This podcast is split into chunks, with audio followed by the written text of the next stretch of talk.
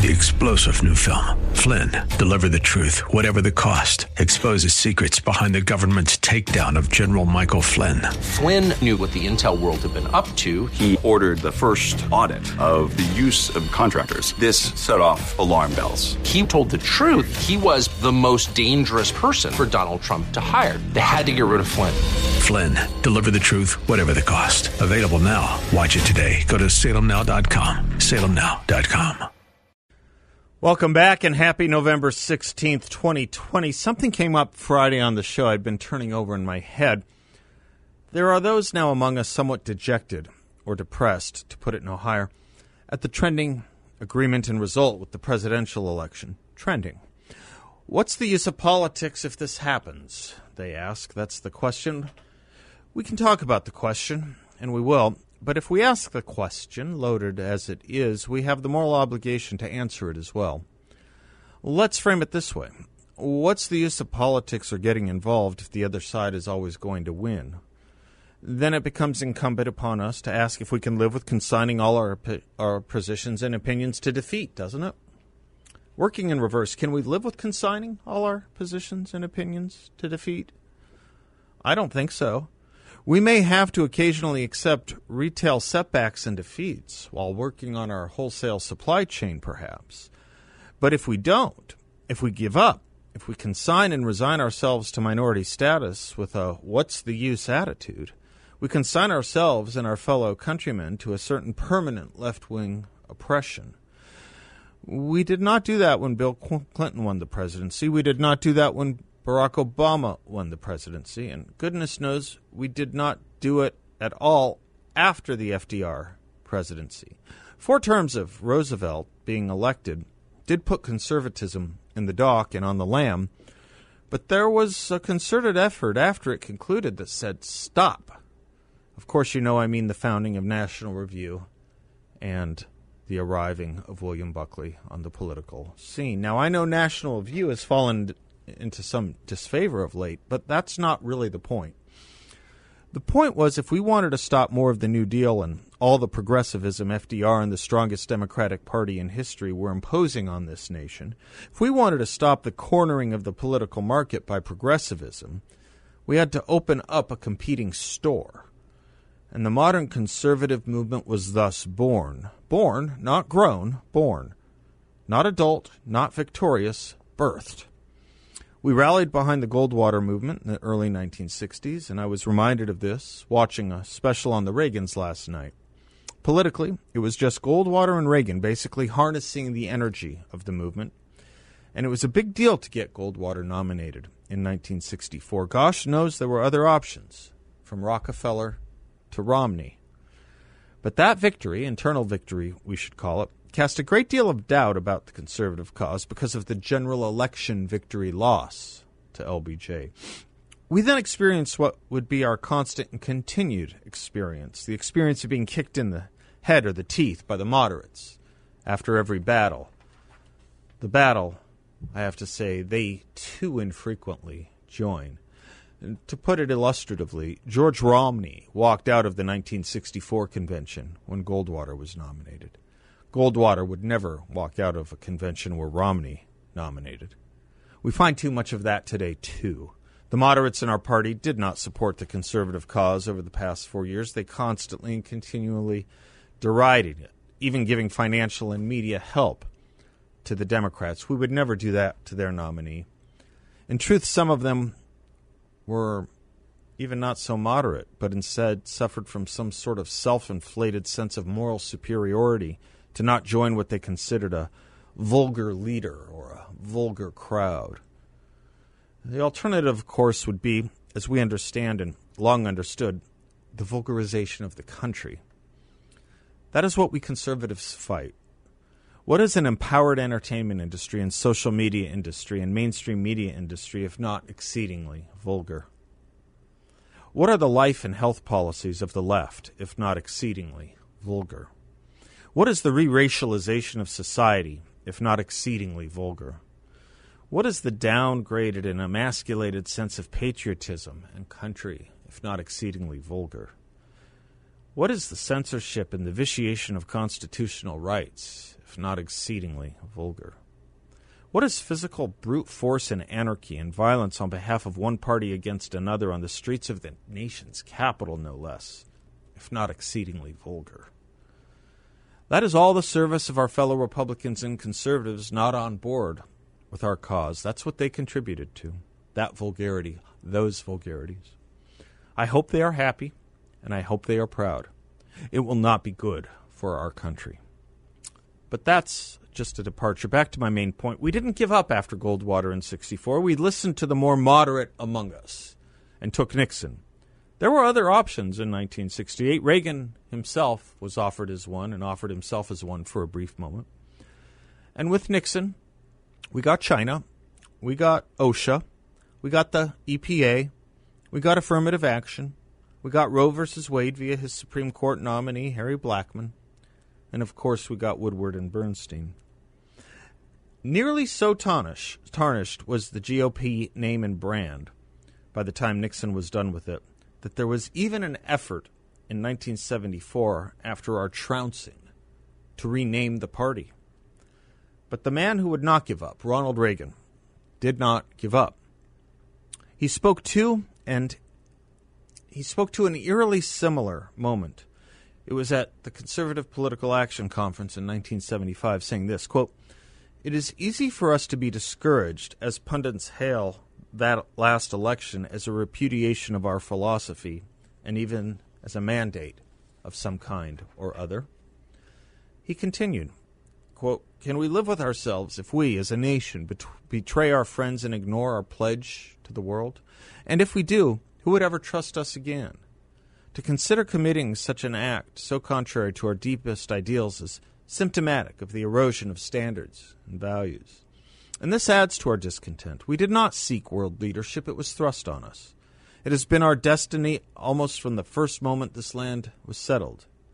If we fail to keep our rendezvous with destiny, or as John Winthrop said in 1630, deal falsely with our God, we shall be made a story and a byword throughout the world.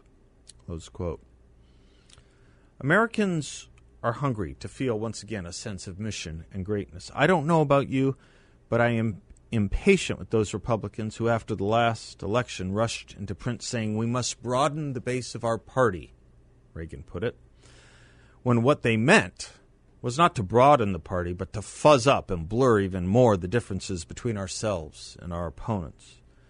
Our people look for a cause to believe in. Is it a third party we need, he asked, or is it a new and revitalized second party?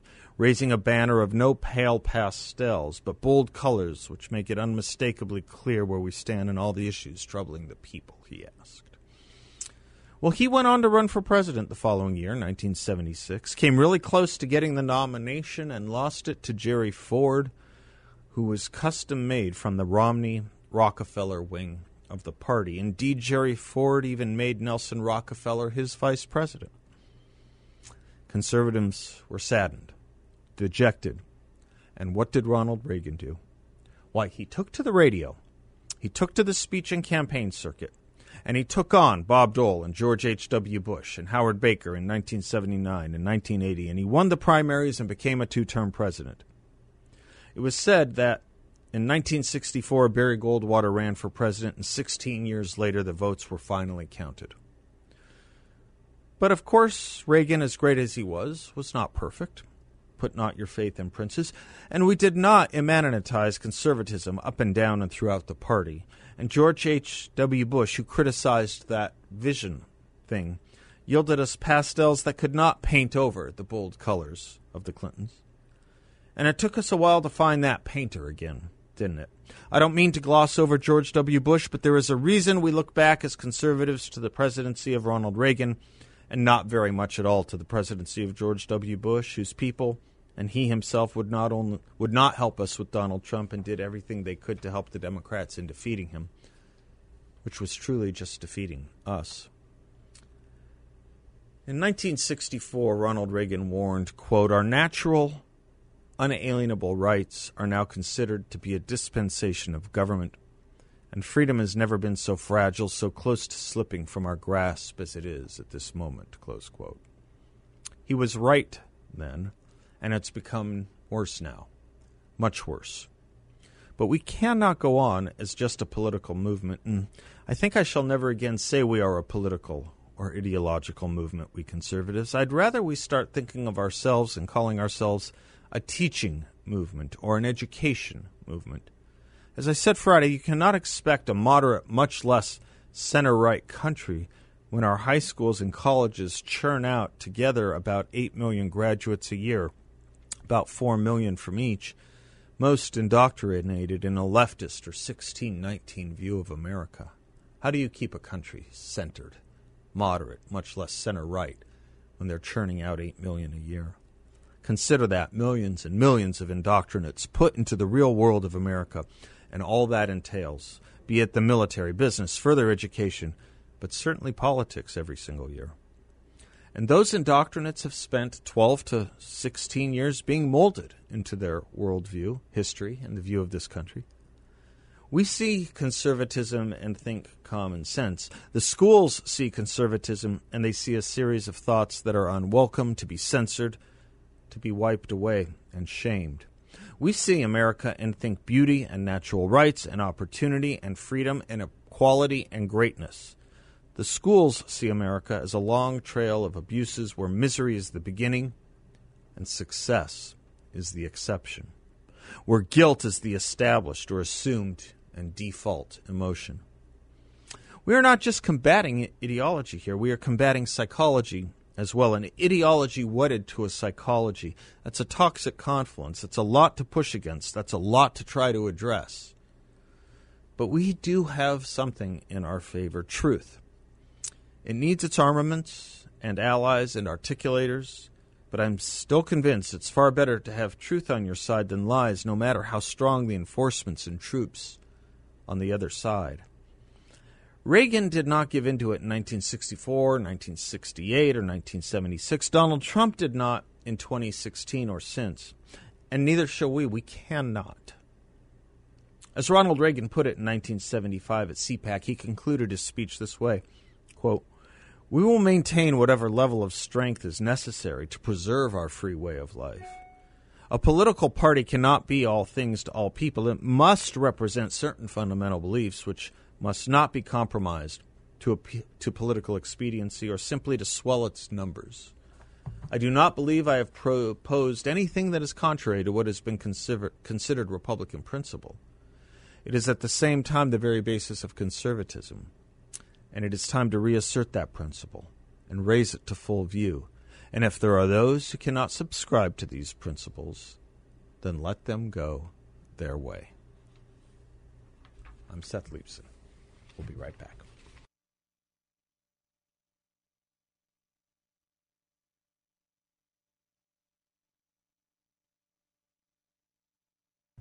Welcome back to the Seth Leibsohn Show, 602-508-0960. Hope you had a great weekend. Right off the bat, we got our friend Smitty in Scottsdale. Hi, Smitty. Hello there. How are you? I'm well. How are you? I'm well, also, all things considered. Yeah, tough year, huh? so let's let, let, let's talk about election fraud. I've had this discussion with some of my liberal friends who are in a hurry to have Trump concede, and, and it goes like this. And I think, you know, in the in the scheme of things, in the presidential election, with three to five million votes, a popular vote difference, it's hard for people to understand the issue. But let's go at it this way do we agree that some dead people voted in this election? I think everybody agrees. Do we agree that some people who um, no longer live in a state but got a ballot in the wide balloting, filled out a ballot, mailed it in? I think we can agree that happened. Um, do we agree that in the case of maybe some ballot harvesting, some characters filled out some ballots for other people, submitted those? I think we've got affidavits that, that happened in Nevada. So we, we know that each one of these things happened. People voted that didn't have a right to vote, maybe they were illegal. So all of these are fraud. I think we all agree. So the question is, how much fraud do you want to tolerate or could be tolerated in an election. Now, if it all occurred in New York City, I think we'd all agree no, no, no harm, no foul.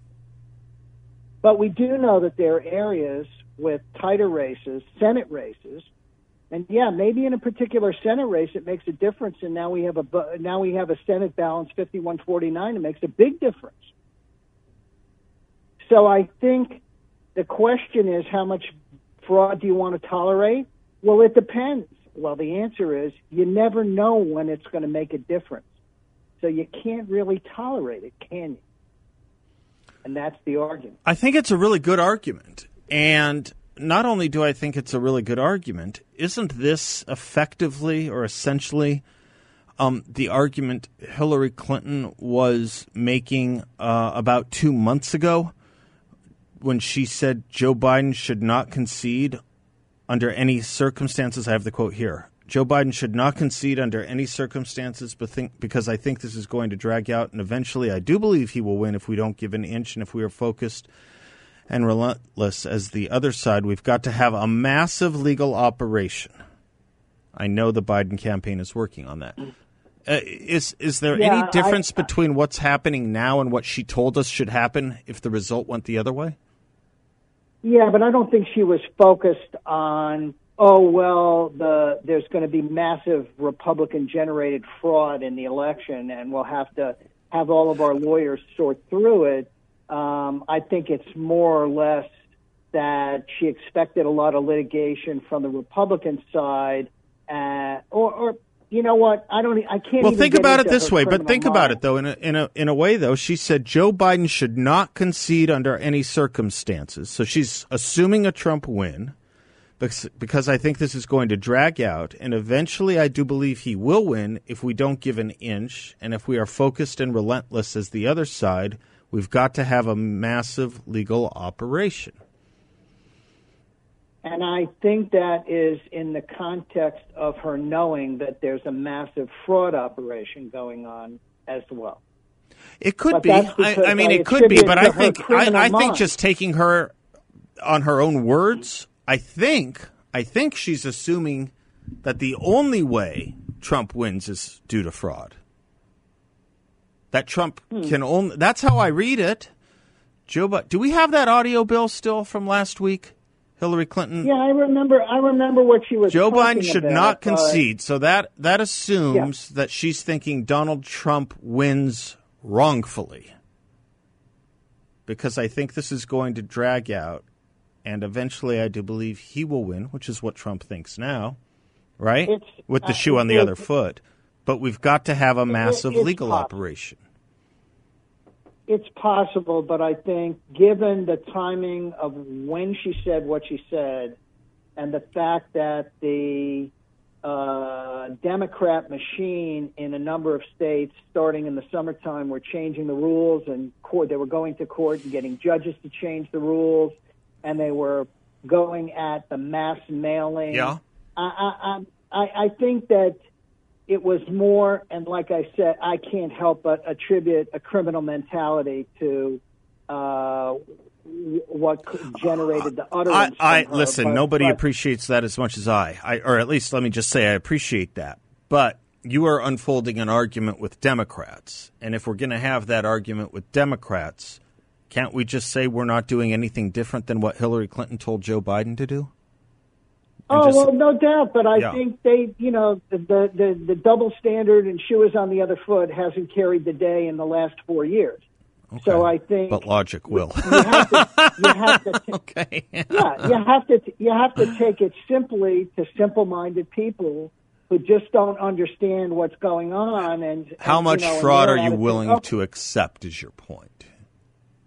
And and the, and knowing that you don't know when it's going to matter, when right. and where it's going to matter. Right. Like in New York City, yeah, you want to right. We don't care. Right. Ten thousand votes in New York, care. in Manhattan, means nothing to us. But you got one district in New Hampshire. You got one district in the in Nebraska. You've got Alaska. You've got the small places where where a small spread of votes turned out in Wisconsin and some districts in, in Michigan. Yeah, I mean, with 22,000 votes in Pennsylvania, it could matter. Yeah, I take the point. I take and, it. Exactly. So, yeah. so since you don't know what the tolerance is where it makes a difference, yeah, ask how much. Yeah, how much are you willing to accept if you thought it might make a difference? Yeah, it's a good point.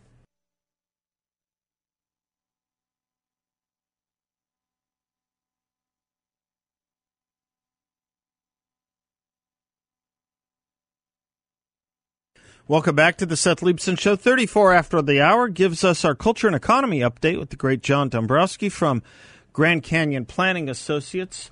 Grand, Plan- Grand Canyon Planning.com is the website. Easy for me to say. JD, how are you? Good. You were you were on a roll there for a minute. I was you were, close. You were like, I almost yeah. got to the end of that sentence without pulling a Biden. Hey, uh, It's called pulling a Biden. Yeah. 1959. What happened in 19 Today. What the happened? Sound of Music was uh, first. It opened. No kidding. Yeah. Huh. So that's that. I love that. I love the movie. I never saw the uh, play, but I don't know if you. Uh, I'm sure you saw the movie. John, I, I've seen neither. Oh well, Julie Andrews, great movie. I know I need to. I know. Sound of Music. Hills are alive, right? Yes, Anyway, sir. sorry. T- That's Breaking. okay. That's okay. All right. So we have a big. No, it's good. This is culture. You're giving me culture. So why uh, Dow and S and P go through the roof today? Not so much Nasdaq. Talk to me about this. Well, I mean, we talked about that rotation, Yeah. right, uh, of, out of different sectors of the market. Yep. And we did see the Nasdaq was up 94 Yeah. points today, but the Dow was the big winner today, up 470 points, and the S&P was up 41. So both of those indexes were really uh, were uh, making new highs today. Um, you know, the Dow's approaching 30,000 also, which would be a milestone, of course, for the Dow, but we don't want to get caught in the numbers on that.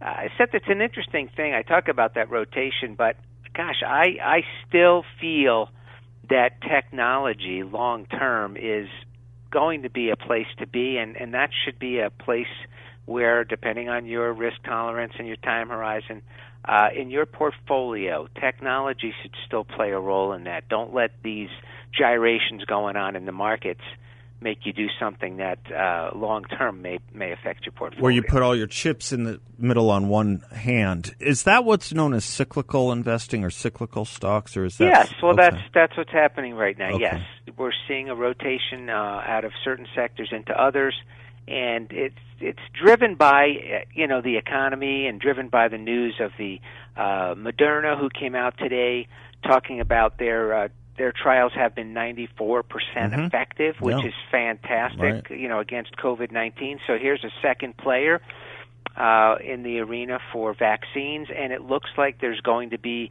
uh, a few others that should be reporting soon that their vaccines may be ready as well. So uh, this is positive for the economy, which then, of course, in turn is positive for the markets. Now, a story popped up uh, on my screen that I wanted to ask you about. It's something I don't think I've ever asked you, but I've always wondered about this. When they put out something like this headline Warren Buffett's Berkshire makes new bets on drug stocks and T Mobile, sells some Apple and JP Morgan. Not necessarily just about Warren Buffett, but about any big time successful investor when there's news about what a successful investor is doing. How seriously should we take that, or do we think not as much because he's we who knows what he's basing his info and, and, and, and investment on. Well, I mean, I think you know Warren Buffett has been an icon Yeah. as an investor for many, many decades, and people take notice to what he does. Uh, he's made some uh, very good moves uh, over the years. He's made a few moves, maybe a little earlier than maybe people expected, on some of his uh, rotation, Yeah, right, and right. some of his uh, just in his uh, investment sectors that he's investing in. But um, you know, he's he's he's got his reasons for what he does. He's very heavily invested in some of these companies. Maybe now is a time he's thinking is a good time to take some of the profits that he's seen. And you know, investing. uh, I talk about investing with a purpose and knowing when. Uh, you know, you have a plan and when to sell a specific stock, or because he invests in individual stocks Right. uh, that uh, there's nothing um, unusual as to what he's doing. Uh, and I think people, uh, if you watch some of the moves he's made long term, though he's always been a long term investor, Yeah, right. uh, he's usually uh, done very well. But recently, he hasn't performed as well as uh, he has over in the past. I remember as a kid uh, someone saying, "Watch what Charles Schwab does." You know. There's another one, Charles right, Schwab. right, sure. right. So I was just, I was always wonder, I was always curious about that, and I've never asked you how closely we should watch what some of these icons One, do. one thing, Seth, remember Yeah. this is that they are announcing the changes that he has made over the past month. Ah. so this is ah. not something that just happened Yeah. today. Ah, fair enough. So, fair enough. By the time we about. hear it, yeah. Okay. Exactly. Thank you, JD. You bet. Securities and advisory services offered to Client One Securities LLC, a member of FINRA Pacific, and an investment advisor. Grand Canyon Planning Associates LLC and Client One Securities LLC are not affiliated. Talk tomorrow, brother. No, that was good info. Yeah, keep in mind that's a thirty day. That's thirty days late to us. John Dombroski, Or longer, Yeah, right. or longer. Okay. Grand Yeah. Canyon Planning. See you later. We'll be right back.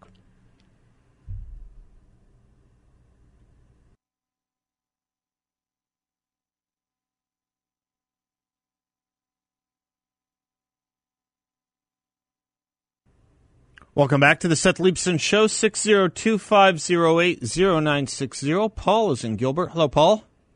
Hello, sir. How are you? I'm well. How are you?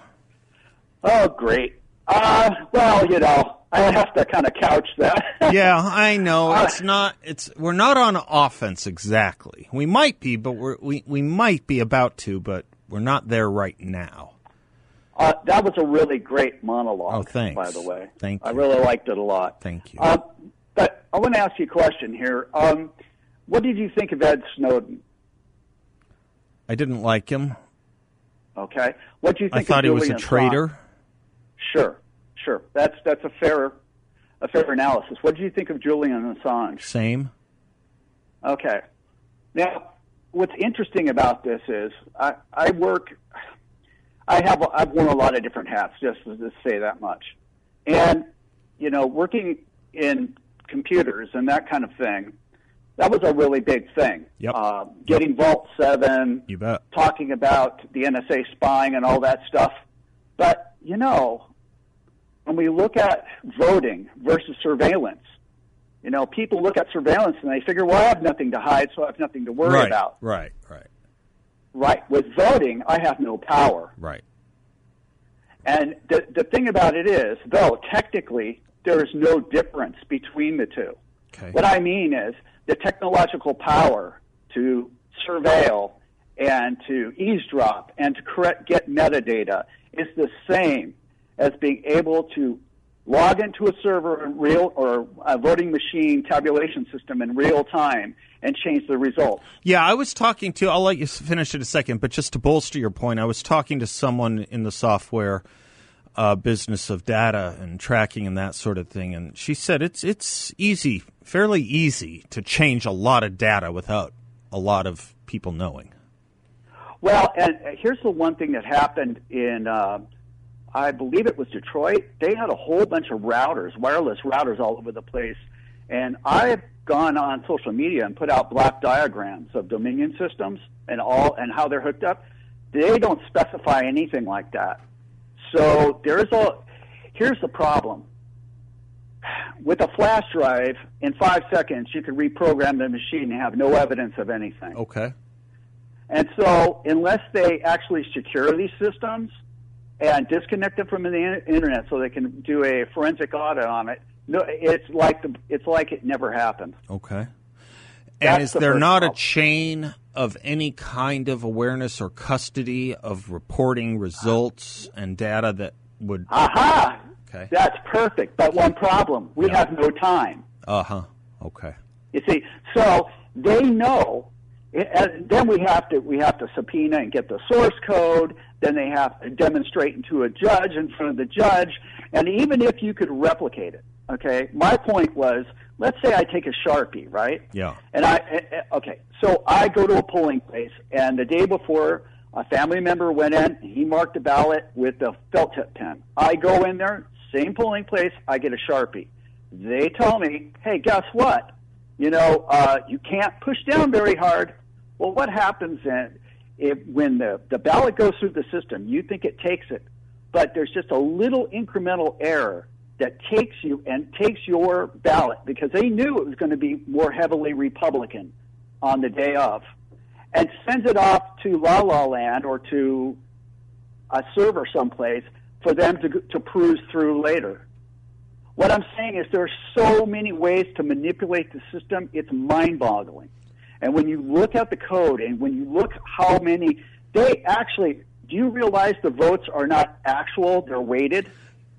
So they had the votes are actually in percentages. So here's here's where we sit as of now, as I understand it. Did you watch Sidney uh, Powell's interview yesterday, or? You oh, I, I, I, yes. Okay. Yes. So according to Sidney Powell, for those that don't know, she's one of the lead attorneys representing the Trump campaign and made her name famous representing Michael Flynn. She said that there will be enough evidence to show that by millions of votes, not hundreds Sure. of thousands, millions of votes, Sure. Donald Trump won this election. Do you believe that? Oh yeah, I think it's easy to do. The problem is with the media shutting everything down. Do the people believe it? Well, see, the real thing is have- that that's that's a level of analysis, and I think what she has set up is a level of expectation that has true. to make the people the level of analysis that the people's belief rise to it, and that that's obviously going to have to be done in in a court of law first, but. She set up a very high expectation that you are not surprised by, which is um, interesting because if she's right, then the evidence will be so clear and convincing that the people should see it and accept it. Well, what really got my attention, honestly, was the IT consultant that happened to go to that Antifa meeting on Michelle Malkin's video. You see that Coomer guy, I think that's his name, was this he was he was dropping into a conversation with a whole bunch of Antifa people to get some journalists so that he could write some stuff about it. And guess who turns out? The uh, turns up is the VP of Security for Dominion Systems, bragging that Trump will not become elected. Well, this, yeah, this was in this was in January, and he had forgotten about it. And after the election, a friend of his DM'd him or texted him, and he realized it was the same guy. So we went through, and he took screenshots. So being curious about this guy, he started doing forensics on him. Got went to his social media, collected screenshots. You probably are aware of this, correct? I'm not, but it doesn't matter because it doesn't matter. What matters, Well, it doesn't well, matter unless he- unless. here- here's Right. what it's interesting. He was allied. He is allied with Ant, uh, Antifa. Okay, and he is one of the head programmers. He holds all the patents for the software for Dominion systems and about three or four other major voting systems in America. Okay, he is very powerful. He's a nuclear physicist and a coder and, and he was VP of security. So when somebody is going out there and making such bold assertions on social media, and if you see some of these posts, it will. It got my attention, so I started to dig Right. because until you really start to see, you, you know, th- this is all just pie in the sky stuff until you get evidence, right? Well, it, yes and no. I mean, it might be it, it, it might be evidence. It might be evidence that leads to proof. But this is when I when I said it doesn't matter that I don't know. What I mean is it matters that Sidney Powell can prove it. That's what Oh, matters. agreed. Agreed. And Agreed. you know, Agreed. To the degree that you ha- she has set the expectation. We'll play the audio if you want. You saw it though. She has set the expectation so high, and if that is the expectation, if she doesn't meet it or come within, you know, something very close of meeting it, then it doesn't matter. It just won't matter. And if she can't prove it, it won't matter. Um, but to the degree that she felt comfortable saying it, great. Now let's see the goods. She said she has enough evidence. It's like an fire coming at her like a fire hose. All right, let's see it. We'll see it. All right. Thank you, Paul. We'll be right back.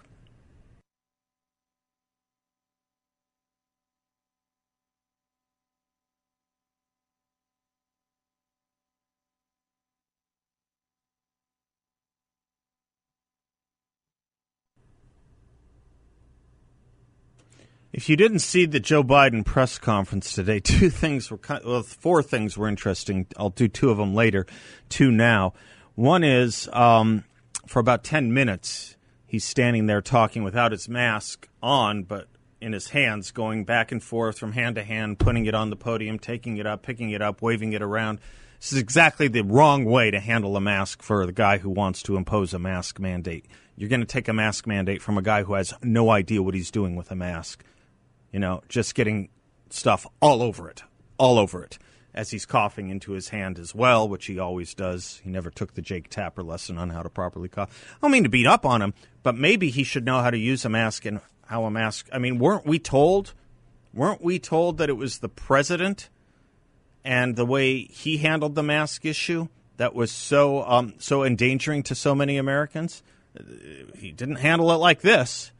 He didn't. He didn't show you how to make your mask unhealthy. Basically, is what Joe Biden did. The other thing he said is, if you don't wear a mask, if we, he said, if we all wear masks, we can prevent hundred thousand deaths before January. Is that anywhere close to possibly even being infinitesimally cr- uh, credible? If we all wore masks, we could save up to 100,000 lives before January. Philadelphia just went into a new lockdown. Did you see this bill? Banning all indoor gatherings outside of family. Banning all indoor. They have had a mask mandate, one of the toughest mask mandates in the country, requiring masking outside even.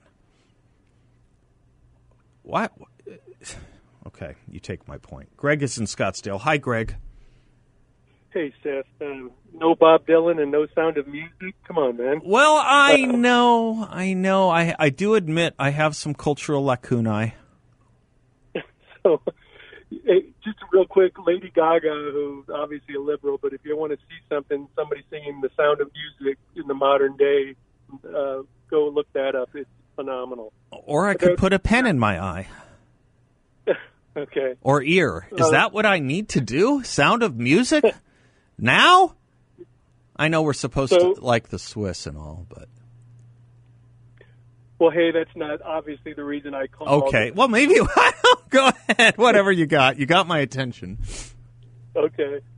Well, I'm going to list a few things, Seth, and, and, and then I'll have a point to this. All right, I got to Um, hit a break. You want to do it quick, or you want to wait and do it with me and Brandon Weichert? Your choice. I'll, I'll, I'll wait and do it with you in a little All bit. right, you bet. You're going to do a list on what election fraud stuff. Election fraud Okay. stuff and, and some of the other things. Okay. I, um, All right, that's good. We'll be right back with right. Brandon Weichert and, Weichert, and we'll do it together. That's fine if you don't mind holding. I'm Seth. We'll be right back.